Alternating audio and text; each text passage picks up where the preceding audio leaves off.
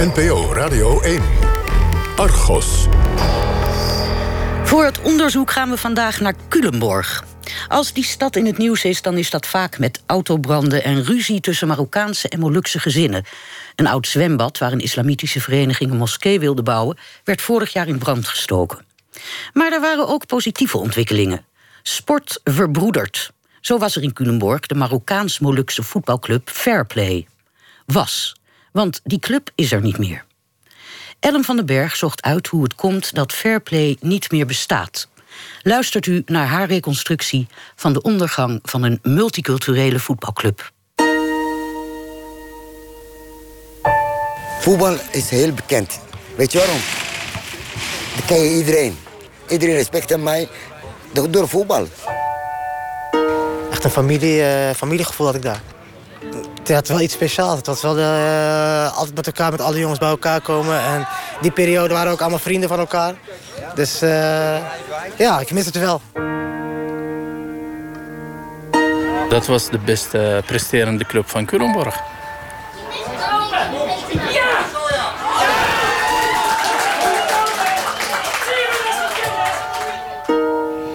En het ergste, daar is ook geen reden waarom het opgeheven is.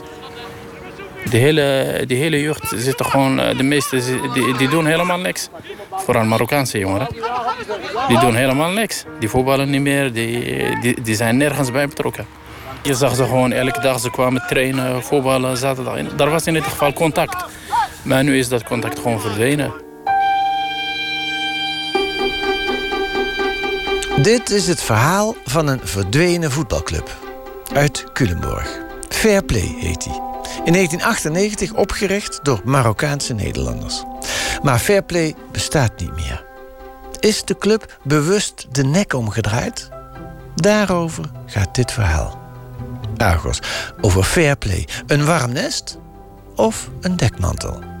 Het is goed om elkaar te ontmoeten en die ontmoeting aan te gaan en daar ook de verantwoordelijkheid voor te hebben. Sport verbroedert. Dat zegt Paul Verweel, hoogleraar aan de Universiteit van Utrecht. En tien jaar lang voorzitter van de voetbalclub Hooggraven in die stad. Een club met veel Marokkaanse leden. Op het sportveld ontmoeten alle culturen elkaar, alle geloven. En ook hoog en laag opgeleiden. Je ontmoet mensen, stad en platteland. Wat altijd ook altijd een uh, zekere spanning had. Uh, wij speelden altijd op de Veluwe. Dat had een zekere spanning. Dan komen de eigenwijze mensen van de grote stad. En wij gingen dan naar de boeren, die net zo hoog opgeleid waren als wij. Is zo'n voetbalclub met voornamelijk Marokkaanse leden nu goed voor de integratie of juist niet? Dat is gewoon de kracht van de sport. Eh, vroeger hadden we natuurlijk ook die verschillen hè, van achtergronden en dan speelde je tegen elkaar. Maar het heeft nu ook een kleur gekregen. We nemen het pontje naar Culemborg in Gelderland. Idyllisch gelegen stadje aan de meanderende Lek. 30.000 inwoners. Maar Culemborg heeft ook de problemen van een grote stad. Het dieptepunt tot nu toe. Lange tijd een enorme politiemacht in de wijk Terweide... als Marokkaanse en Molukse jongeren elkaar te lijf gaan... in de oudejaarsnacht van 2009 op 2010. De gemeente Culemborg treft drastische maatregelen... om de problemen in de wijk Terweide aan te pakken. Al maanden veroorzaken Marokkaanse jongeren daar overlast. De gemeente Culemborg gaat opnieuw de overlast in de wijk Terweide te lijf. Bij een grootscheepse actie in de wijk Terweide. De sfeer in de Culemborgse wijk Terweide blijft grimmig. In de Culemborgse wijk Terweide. In de wijk Terweide in Culemborg. Een fragment van Omroep Gelderland uit 2010. Terweide, de eerste nieuwbouwwijk van Culemborg. Ab Warner is er tot 2002 directeur van de Prinses Beatrix School. Dat is de basisschool midden in de wijk. Ik, ik, heb natuurlijk, ik ben altijd hier in met best wel in de problemen geweest met alle mogelijke kinderen die wij op school hadden.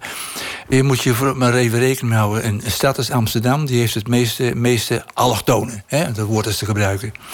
Rotterdam eh, scoort heel hoog. Culemborg hoort bij de eerste twintig. Dus bedoel, wij hoorden bij de eerste twintig wat procentueel het meeste buitenlanders binnen de stad heeft. En dat is, dat is in Culemborg nooit helemaal begrepen. Maar men heeft ook nooit gezien, uh, de gemeente heeft ook nooit gezien dat het zo groot was. He, ik bedoel, uh, ze, ze, praten over Assen en over Middelburg... dat ze daar een grote groep buitenlanders hebben. Maar naar verhouding had Culemborg veel, veel meer. Die Molukkers, die 1200, die zijn zo gekomen. Dat is gewoon een. eh, ja, dat is, daar hebben ze weinig grip op gehad. En eh, die eh, Marokkaanse mensen, dat is hoofdzakelijk gebeurd door, door de meubelindustrie. Ja, dat is gewoon een gegeven. De ongeveer 1200 Molukkers zijn in de jaren 50 in Culemborg ondergebracht. En de Marokkanen zijn als gastarbeiders in de jaren 60 binnengehaald. Machid El Boustati is een kind van een van die Marokkanen. Ik ben zelf samen met mijn ouders in 1978, oktober. Was gelijk sneeuw. Het was een, streng, hele strenge winter, 1978. Tot en met april bleef het sneeuwen. Dus ik dacht, nou, voor eeuwig blijf ik hier in de sneeuw waarschijnlijk. Maar daar is niks meer van overgebleven.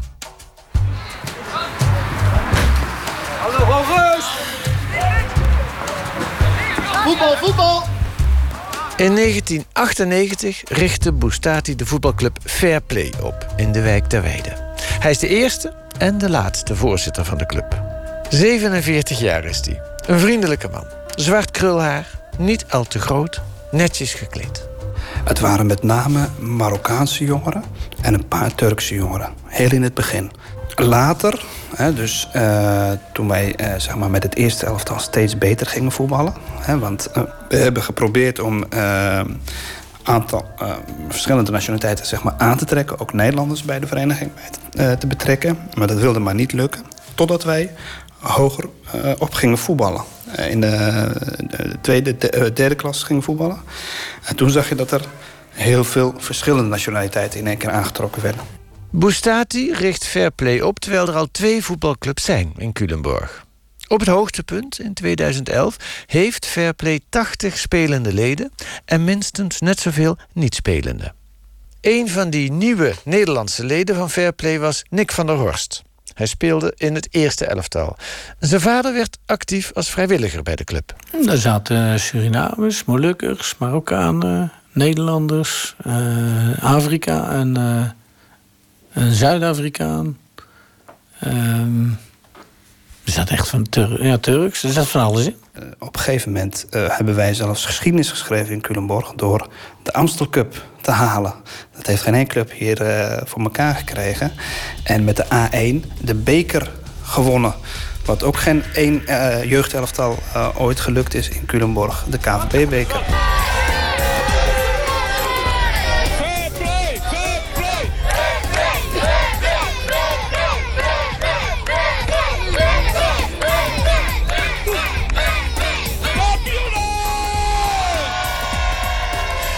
Ook Nahim Boulayati is zo'n actieve vrijwilliger. We hadden een kantine, we hadden uh, eigenlijk twee, twee velden waar we op konden voetballen, waar activiteiten werden georganiseerd. Naast, naast het voetballen werd de kantine ook gebruikt om uh, ja, eigenlijk een sociale ontmoetingsplek te creëren waar men wel een glaasje muntthee kon krijgen. En uh, in andere kantines kun je een fluitje of een, hoe noemen ze dat andere? of een pul. En, en die hadden wij niet bij Fairplay. Uh, en dat moet ook kunnen. We hadden wel halal frikandellen. Bij een andere vereniging kon je die niet krijgen. Nou, het zijn hele kleine dingetjes, maar die wel fungeren als, als een trekker. Dus dat, dat, mensen er wel op, op uh, afkomen. Het gaat goed met Fairplay. Er zijn geen grote problemen. Dat zegt ook persvoorlichter van de KNVB, Bram Groot. Ja, Fairplay die kenden wij goed. Het was uh, voor ons geen uh, modelvereniging, maar ook zeker geen probleemclub. In het tuchtrechtssysteem wat we ook hebben, kwamen ze niet heel erg veel in aanraking. Een paar keer dat ze een ongerechtigde speler hadden opgesteld. En twee keer dat ze een gestaakte wedstrijd in voorkwamen. Nou, dat uh, staat in ons systeem als wanordelijkheden. Uh, dat is gewoon dat een wedstrijd uh, niet leuk, leuk is verlopen. Dat er ja, een vechtpartij heeft plaatsgevonden of een scheidsrechter die, die uitgescholden werd. ja, in ieder geval, het was niet leuk genoeg om de wedstrijd tot een goed einde te brengen. Ja. En ja, het is zeker niet dat we de deur daar plat liepen van het ene incident naar het andere. En dat we echt iets moest gaan gebeuren daar. Dat was het niet bij Fairplay, nee. In 2005 moet Fairplay weg uit de wijk ter Weide, waar de meeste leden wonen. Ze moeten plaatsmaken voor een atletiekbaan. Maar dat is tijdelijk. Tenminste, dat zegt de gemeente. Een belofte die niet gestand wordt gedaan. De club mag alsmaar niet terug naar de wijk. Karel van der Horst, de vader van Nick, een van de Nederlandse jongens, is daar boos over. Mijn drijf was uh, dat ik iets zag gebeuren wat, wat eigenlijk te bizar voor woorden was. Ik zag een politiek die uh, uh, een groep mensen in een positie manoeuvreert. En gewoon knetterhard zegt van dit hebben wij niet afgesproken gesproken terwijl het op papier staat. En dat ging dan over die, de plek van de club? Ja, de plek van de club en waar het zijn plek zou krijgen. Want Fairplay moest terug naar Terweide, dat wilde iedereen. Dat wilde Gewoon de plek waar iedereen vandaan komt ja. Uiteindelijk, wat beloofd is, daar wilde je naartoe terug. Uiteindelijk, na weer een verhuizing, belandt Fairplay in 2009 op Sportpark Sprokkelenburg. Slecht onderhouden, ver van de wijk Terweide. Verantwoordelijk wethouder is vanaf 2010 Roeland Geertsen van het CDA. Het was echt een hoofdpijndossier. Daar was natuurlijk in het verleden al zoveel mee gebeurd. Zeg maar het verplaatsen van de vereniging, maar alle financiële perikelen van, van dienen. Ze hadden steeds tekort op de begroting. En dat heeft de gemeenteraad elke keer aangezuiverd. Um, en, en je voelde steeds dat er een vraag lag van help ons om op langere termijn uh, zeg maar vereniging te kunnen zijn. Voorzitter El Boustati. De gemeente heeft helemaal niks aangezuiverd. Wij zijn een vereniging en waren afhankelijk van de contributie van de leden en de inkomsten van de kantine. En wij betaalden netjes ons huur aan de gemeente. En we betaalden ook de huur van de velden. That's it. Dus dat, dat er financiële problemen waren, dat klopt niet? Nee, dat klopt absoluut niet. Wij zijn op een gegeven moment tot een, uh, een, een, een, uh, een clash gekomen met de gemeente... omdat zij niet de verhuisvergoeding wilden betalen. En toen zijn wij gestopt ook met uh, huur betalen. Hebben we gezegd van nou, we gaan eerst dit probleem oplossen... en dan gaan we pas de huur betalen. Dus eerst verrekenen en dan praten we verder. Twee tegenstrijdige visies. Wie heeft er gelijk? De wethouder of de voorzitter? Met een beroep op de WOP, de Wet Openbaarheid Bestuur, krijgen we het hele gemeentelijke dossier in handen. En de waarheid lijkt in het midden te liggen. In het duizend pagina's tellende dossier staat veel over niet betaalde verhuisvergoedingen, slechte accommodaties en ook een zin die een ander licht werpt op huurachterstand. Het college heeft het daar over de in 2012 door Fairplay gekozen methode om slechts een klein bedrag over te maken en verdere betaling afhankelijk te stellen van overleg met de gemeente. Ook vinden we in het dossier de uitdrukkelijke belofte dat Fairplay terug mag keren naar de wijk ter Weide. Fairplay is meer dan alleen voetbal. Via een apart opgerichte stichting werden vanaf 2010 tientallen stages geregeld. Voorzitter El Boustati vroeg ondernemer Karel van der Horst om daarbij te helpen. Dus toen heb ik gezegd: Weet je wat? Ik schrijf een, uh, een plan waarin de sociaal-maatschappelijke verantwoordelijkheid opgepakt wordt. En gecombineerd wordt met een plan om 40 jongeren aan het werk te krijgen. Die eigenlijk bestempeld werden als onmogelijke kringen en, uh, enzovoort, enzovoort, enzovoort. In iedere wijk heb je je klootzakjes, om het maar zo te noemen. En, uh, en die hielden we ook wel. Alleen je, hebt ze, je had ze wel in beeld. Wethouder Roeland Geertsen is ook daar niet zo enthousiast over. Ik zou wel eens willen, willen zien, hè, harde bewijzen... hoeveel stageplekken er lang geweest zijn en voor wie dan. Ik, ik, ik, ik denk dat het allemaal overdreven is. Ik, ik, ik, ik, zou, ik zou al in mijn handen zijn klappen als het er vijf geweest zijn. En als we dat ook hard kunnen maken... dat er stageplekken zijn geweest voor school, voor de opleiding. Bij navraag bij Karel van der Horst, die destijds de stages regelde, blijkt die stichting van Fairplay wel degelijk een gecertificeerde onderneming voor MBO-stageplekken te zijn. We krijgen schriftelijke bewijzen van in ieder geval 30 stageplaatsen. Er werden stageplekken binnen de stichting gecreëerd. Zo was er een IT-project, een stageproject rondom een multicultureel vrouwenfeest. Maar de stichting regelde ook stages buitenshuis, in de bewaking of als verkeersregelaar. We bellen met ROC's in Tiel, Utrecht en Den Bosch... en die bevestigen dat er via Fairplay stages zijn geregeld. Voorzitter El Boustati. De stageplekken creëren bij Fairplay was uit noodzaak. Heel veel jongens die konden nergens terecht. Die konden nergens om stage. Uh, ze hebben her en der geprobeerd om een stageplek te krijgen... maar ze werden nergens aangenomen. En als ze die stageplek niet hadden... dan konden ze hun studie niet afmaken. En waarom werden ze nergens aangenomen? Dat is natuurlijk het bekende verhaal. Uh, Mohammed als achterna of, uh, voornaam, of uh, Ahmed of Yassine, ik noem maar wat. Dus dat is ja, een algemeen bekend. De gemeente zag volgens mij niet in dat er een sociale functie was. Die, die hebben dat nooit gezien. Ab Warner, de directeur van de basisschool in Terweide. Er zaten veel leden van Fairplay op zijn school. Zij vervulden niet alleen een voetbalclub, zij waren gewoon een, een, sociale beweging die de mensen bij elkaar hielden. Niet alleen de, de voetballers, maar ook de niet-voetballers gingen naar die club toe. Dat, dat geeft al aan dat ze dus, uh, zich happy voelden daar. Maar dat zag u? Merkte, waar merkte u dat aan? Nou, ik kwam er regelmatig. Ja, ik kwam er regelmatig. En ik luisterde dus een poosje en ik was al lang blij dat die jongens daar waren. Laten we wel wezen, er waren ook een hele hoop uh, Marokkaanse en ook Molukse jongens... die hadden regelmatig conflicten met de politie hier.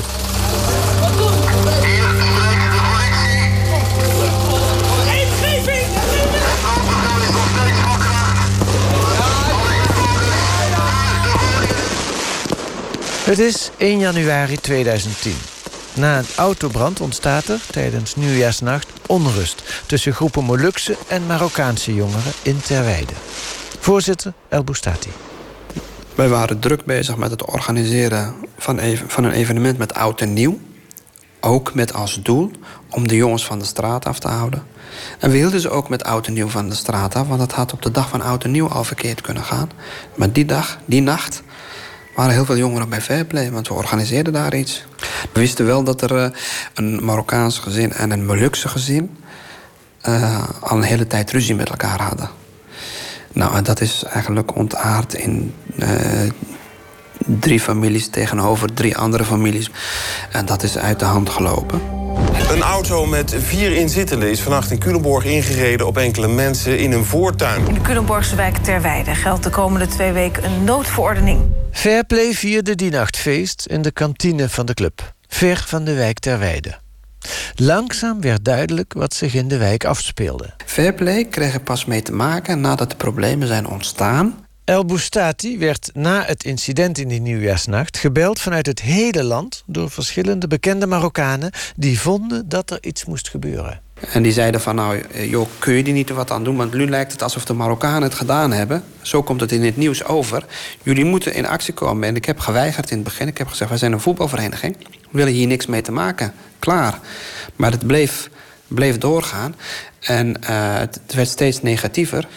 Toen, heb ik, toen dacht ik van, nou, nu gaan wij echt wel wat doen. Anders loopt het uit de hand. En de reden waarom wij er iets aan konden doen... is omdat Molukkers ook bij ons voetballen en ook een Molukse trainer gehad hebben in het verleden. Dus die binding van ons met de Molukkers was prima. Rond half acht s'avonds komen zo'n 75 mannen uit de Marokkaanse gemeenschap in Culemborg samen om te praten over de problemen in de wijk Terweide. Even later verschijnen er ook drie Molukse afgevaardigden, onder wie de dominee. Als de gesprekken beginnen moet de pers naar buiten. Na anderhalf uur zijn de eerste stappen gezet tot een verzoening tussen beide gemeenschappen. Bij die gesprekken zat de trainer van het eerste elftal van Fairplay, Murat El Idrissi. Hij begeleidde de verzoeningsgesprekken. Wethouder sport Geertse vindt dat Fairplay haar rol overdrijft. Er zijn zoveel initiatieven in die, in die periode geweest buiten Fairplay om. Ik denk dat in totaliteit al die initiatieven hebben geleid tot, tot dit verhaal. En Fairplay moet niet de grote broek aan doen dat het rustig geworden is dankzij hun. Dat, dat lijkt me sterk overtrokken. Ze zullen ongetwijfeld een rol hebben gehad zoals elke andere partij in die, in die uh, tijd. Nou, de gemeente was wel destijds heel erg blij dat wij het initiatief hebben genomen vanuit Fairplay. Om dit... Hoe merkt je dan dat ze blij waren? Wij hadden natuurlijk uh, Murat El Idrissi, die dat uh, begeleidde op dat moment. En hij was trainer bij ons in het eerste elftal. Dus wij kregen vanuit eerste hand te horen hoe de reacties waren vanuit uh, de gemeente. Na alle onrust in Culemborg wil Fairplay iets positiefs doen. Ze organiseren, kort na de rellen in 2010, een burendag. Een boerenkool- en couscousavond. Samen met ex-voorzitter El Boustati en Nahim Boulayati kijken we naar een filmpje van die avond. U hoort de toenmalige wijkagent in Terweide, Gerard Langerak. Ik ben erg blij dat, uh, dat er hier jongens boven zitten, dat meen ik echt. Uh, dat er veel jongens boven zitten, want als ze hier zitten zijn ze niet op straat. En dat merk ik. Het is in tijden, in maanden niet zo rustig geweest. Nou, dat is een, dat is een compliment. Dat is een compliment voor Fairplay. En uh, ja, ik ben er hartstikke blij mee. Politie zegt dat, hè? dus dat betekent dus dat ook heel veel voor ons ook. Is de wijkagent Gert, Gert Langerak. Die was ook op die avond aanwezig, dus en hij wist ook... Uh, Een dik jaar na de rellen van nieuwjaar 2010 is het opnieuw raak in de wijk Terweide. Vanmorgen vroeg was er op het eerste oog weinig meer te merken van een gespannen sfeer in Terweide. Maar de ingegooide ramen zijn de stille getuigen van wat zich hier gisteravond in de Diepe Brokstraat heeft afgespeeld. Toen was de sfeer volgens de wijkbewoners wel anders. Groepjes jongeren gingen de straat op nadat om half twaalf de ruiten van de woning in de Molukse wijk waren ingegooid. Buurtbewoners willen niet voor camera. Maar als die uitstaat, dan zeggen ze dat ze bang zijn. Bang dat het hele spel weer van voren af aan zal beginnen. Een fragment van Omroep Gelderland van augustus 2011. Na de rellen komt er overal cameratoezicht in de wijk Terweide. Alle bankjes worden weggehaald om de aanwezigheid van hangjongeren te voorkomen. En wethouder Geertse krijgt adviezen uit alle hoeken. Ja, er zijn in die tijd heel veel adviezen binnengekomen. In eerste instantie van de gemeente Nijmegen, die soortgelijke problemen hadden. Maar ook van uh, Paul Verwil van, van de KNVB. Uh, tot uiteindelijk van uh, uit Binnenlandse Zaken en van diverse ministeries. Wat ja. adviseerde, zei u? Nou, heel uitdrukkelijk. Dus, je praat dan over een harde kern, om die harde kern van dit soort jongeren te isoleren. En zorgen dat de, de meelopertjes daaromheen um, zeg maar een ander sociaal gedrag gaan vertonen. Nou, daar op dat beleid is van 2011 ongeveer op ingezet. Dus isoleren betekent liever niet zo'n club. Dat is niet goed dan? Nee, nee dat trekt kinderen aan die hellend zijn in hun gedrag uh, als, als ze lid zouden worden van een andere vereniging... dat gedrag niet zouden verto vertonen. Maar omdat de kern daarin um, uh, zo hard is in haar gedrag... Uh, zien wij dat liever niet. Een van die adviseurs van Geertse is dus Paul Verweel. Bestuurslid van de KNVB, hoogleraar aan de Universiteit Utrecht... en voorzitter van een voetbalclub met hoofdzakelijk Marokkaanse leden. Maar het advies van Van Weel is precies tegenovergesteld aan wat Geertse beweert. Ik heb een groot onderzoek gedaan met heel veel respondenten. En we hebben gekeken naar Antilliaanse mensen, naar Surinaamse, Turkse en Marokkaanse. Zowel in eigen verenigingen als in gemengde verenigingen. Dus het is eigenlijk voor de integratie heel goed dat mensen ervoor kiezen om zelf te gaan organiseren. En het leuke vind ik, anders dan met witte en zwarte scholen... daar zit je dus op een zwarte school, acht jaar op een zwarte school... je ziet geen witte kinderen. Maar bij de voetbal ga je iedere week ergens naartoe. Dus die ontmoeting is gegarandeerd. En dan gaat het natuurlijk om hoe wij als volwassenen... op een goede manier die ontmoeting organiseren. Dat we daar niet de kinderen uh, zeg maar onze vooroordelen of oordelen die we hebben overdragen maar juist op een open dialoog. Het zijn die eigen verenigingen die iedere keer de focus van beleid zijn... van jongen, jongen, is dat wel goed? Nou, mijn conclusie is, het is eigenlijk hartstikke goed. Je moet zelf verantwoordelijkheid nemen in deze samenleving. Nou, dat komt totaal overeen met het maatschappelijk debat. Mensen moeten zelf verantwoordelijkheid nemen voor de samenleving. Ja, en alleen daar waar het niet gaat, zijn we bereid te helpen. Nou, dat komt in deze situatie buitengewoon goed uit. Toen ben ik een aantal keren met een verenigingsondersteuner van, uh, van Utrecht... zijn we naar uh, Culemborg gereden om daar te spreken met de club. En uh, nou ja, later ook met, met, met ambtenaren en, en wethouders van... Hoe, hoe, waar moet het heen met deze club? Hè? En ja, wij hebben wel in, in de lijn van zeg maar, mijn bevindingen gezegd van... ja, het is ook logisch dat je zo'n club nodig hebt... als je zo'n grote Marokkaanse gemeenschap hebt... die niet in al die andere verenigingen opgenomen kan worden. Want dat is natuurlijk ook een punt. Hè? Geertse doet iets heel anders dan Verweel hem adviseert. Hij verplicht Fairplay opnieuw te verhuizen. Ze moeten wijken voor een villa-wijk. En ze mogen niet terug naar de wijk Terweide. De wethouder doet de club een ingewikkeld voorstel. Voetballen mag op twee verschillende locaties... en het clubhuis komt weer op een derde plek. Toen was voor voorzitter El Boustati de grens bereikt. De reden waarom wij dus mee gestopt waren... is dat meneer Geertsen met een oplossing kwam... waarbij de helft van de voetbalteams bij Vriendenschaar moest gaan voetballen... en de andere helft bij Focus. En een kantine bij de Salamander, dat ligt ongeveer een kilometer... van de voetbalvereniging af. Ja, en zo kun je geen uh, club runnen natuurlijk. Men doet een voorstel waar je geen ja tegen kunt zeggen. Dus daar moest je wel nee tegen zeggen. Van de ene op de andere dag Midden in het seizoen 2012-2013 neemt voorzitter El Boustati het besluit om fairplay op te heffen. Waarom kwam wethouder Geertsen niet met een beter voorstel? Nou, voetbaltechnisch deden ze het heel goed. Hè? Waar ze gelijkwaardig en vriendenschaar en focus. Dus daar geen, geen woord uh, verkeerd over.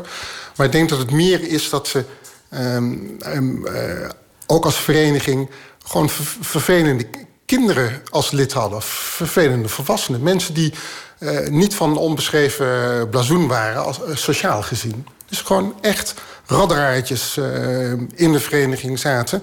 die een, een, een, een deel van de rotzooi verzorgd hebben van 2010 en later. Wij wisten op een gegeven moment wel uh, wie de kern van de raddraadjes waren. En dan hoef je dat maar uh, neer te leggen. En dan kun je precies uittekenen waar zitten die kinderen, waar wonen ze... Uh, en wat is hun sociale patroon. Dus zijn ze lid wel of niet van Vriendenschaar? Zijn ze wel of niet lid van Focus? Zijn ze wel of niet lid van Fairplay? En wat verstaat u onder raddraaiers? Raddraaiers, dat zijn diegenen die jarenlang ingebroken hebben... mensen geïntimideerd hebben, auto's in brand hebben gestoken... en gaan maar ze door. Hoe weet u dat? Is dat van de politie? Ja, Zijn dat, dat is- gegevens? Ja, dus bij de, hè, op een gegeven moment hebben we besloten dat alle sociale partijen in- in Culemborg hebben om tafel gezeten om met elkaar te gaan kijken ja, hoe pak je dit probleem nu aan.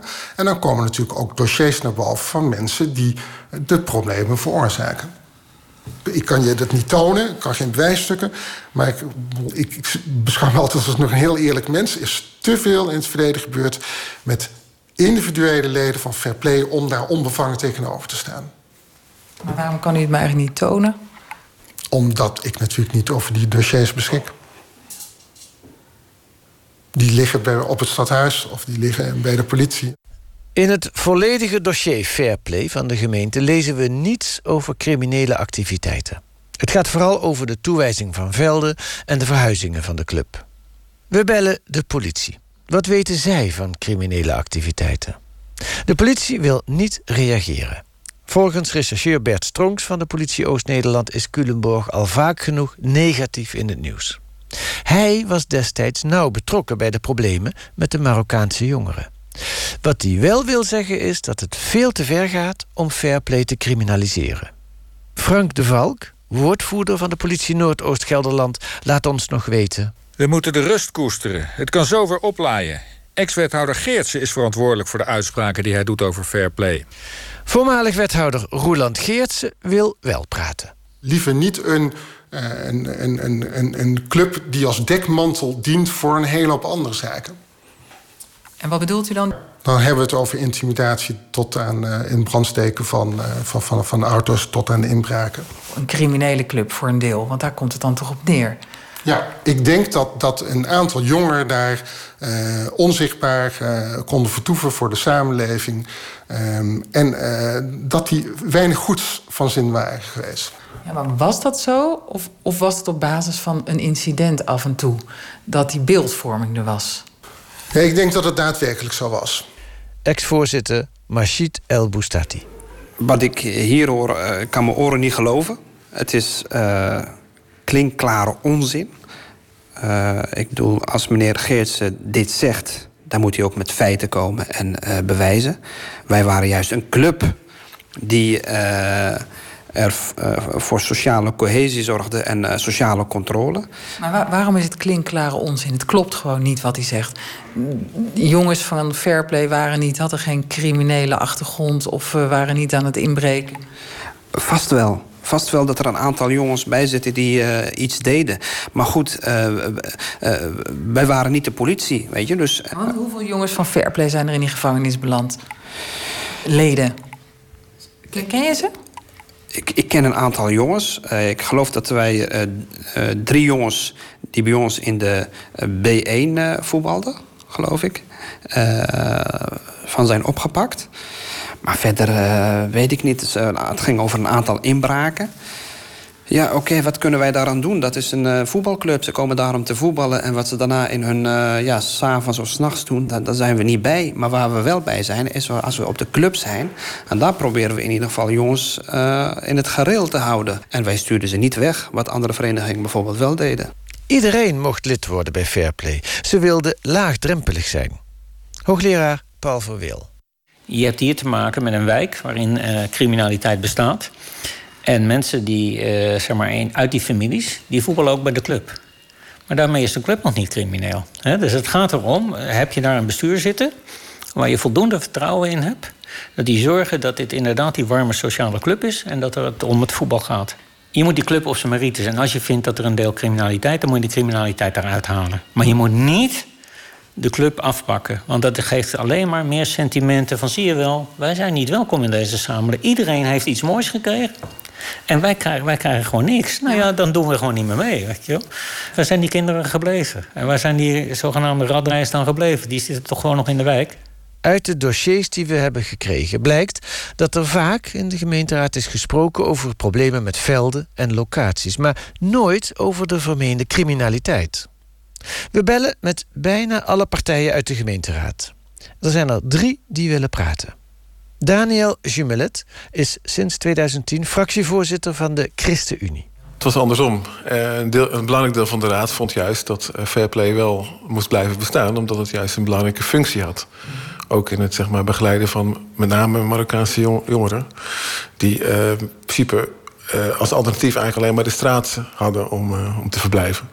Dus heel vaak is er inderdaad juist over gegaan dat, het, dat we Fairplay graag wilden houden en wilde handhaven, omdat ook die mensen en die jongens een onderdak moesten blijven vinden. En um, er is geen enkele wethouder geweest of iemand anders die zei van... ho even, wacht even, dat klopt niet.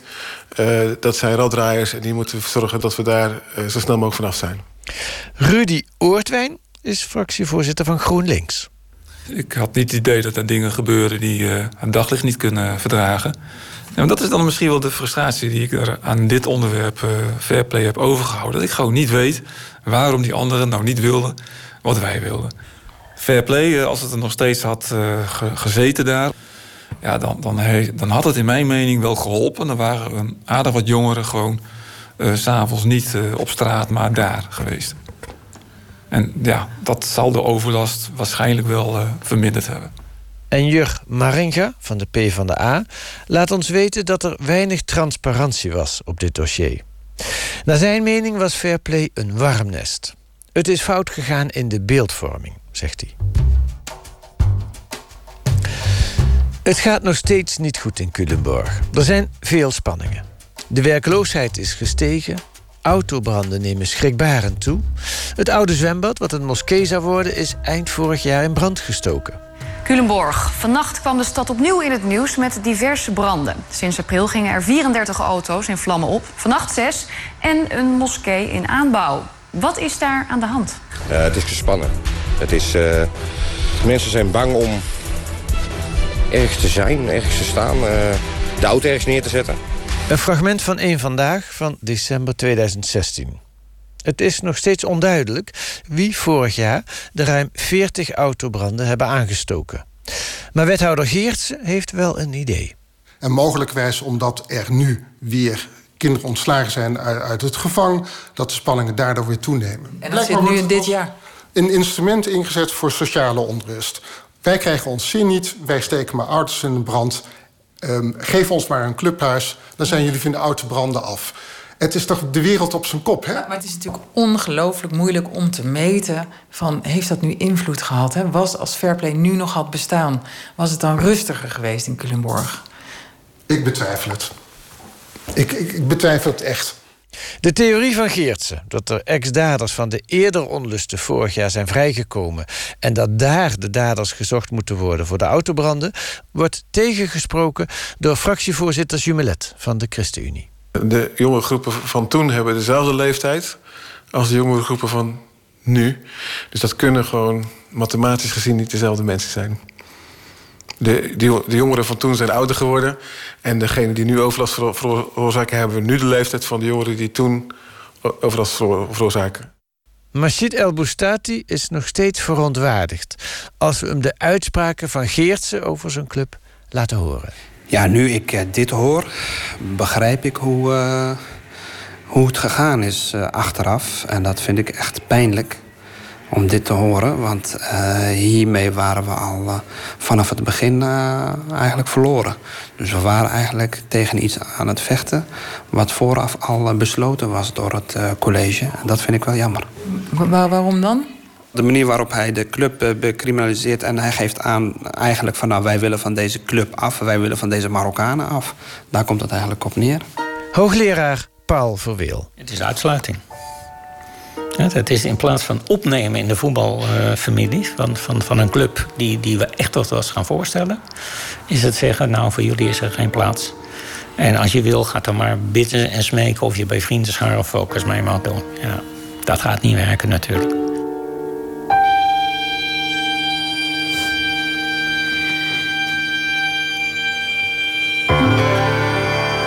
De ondergang van een multiculturele voetbalclub. U hoorde een reportage van Ellen van den Berg en Kees van der Bos.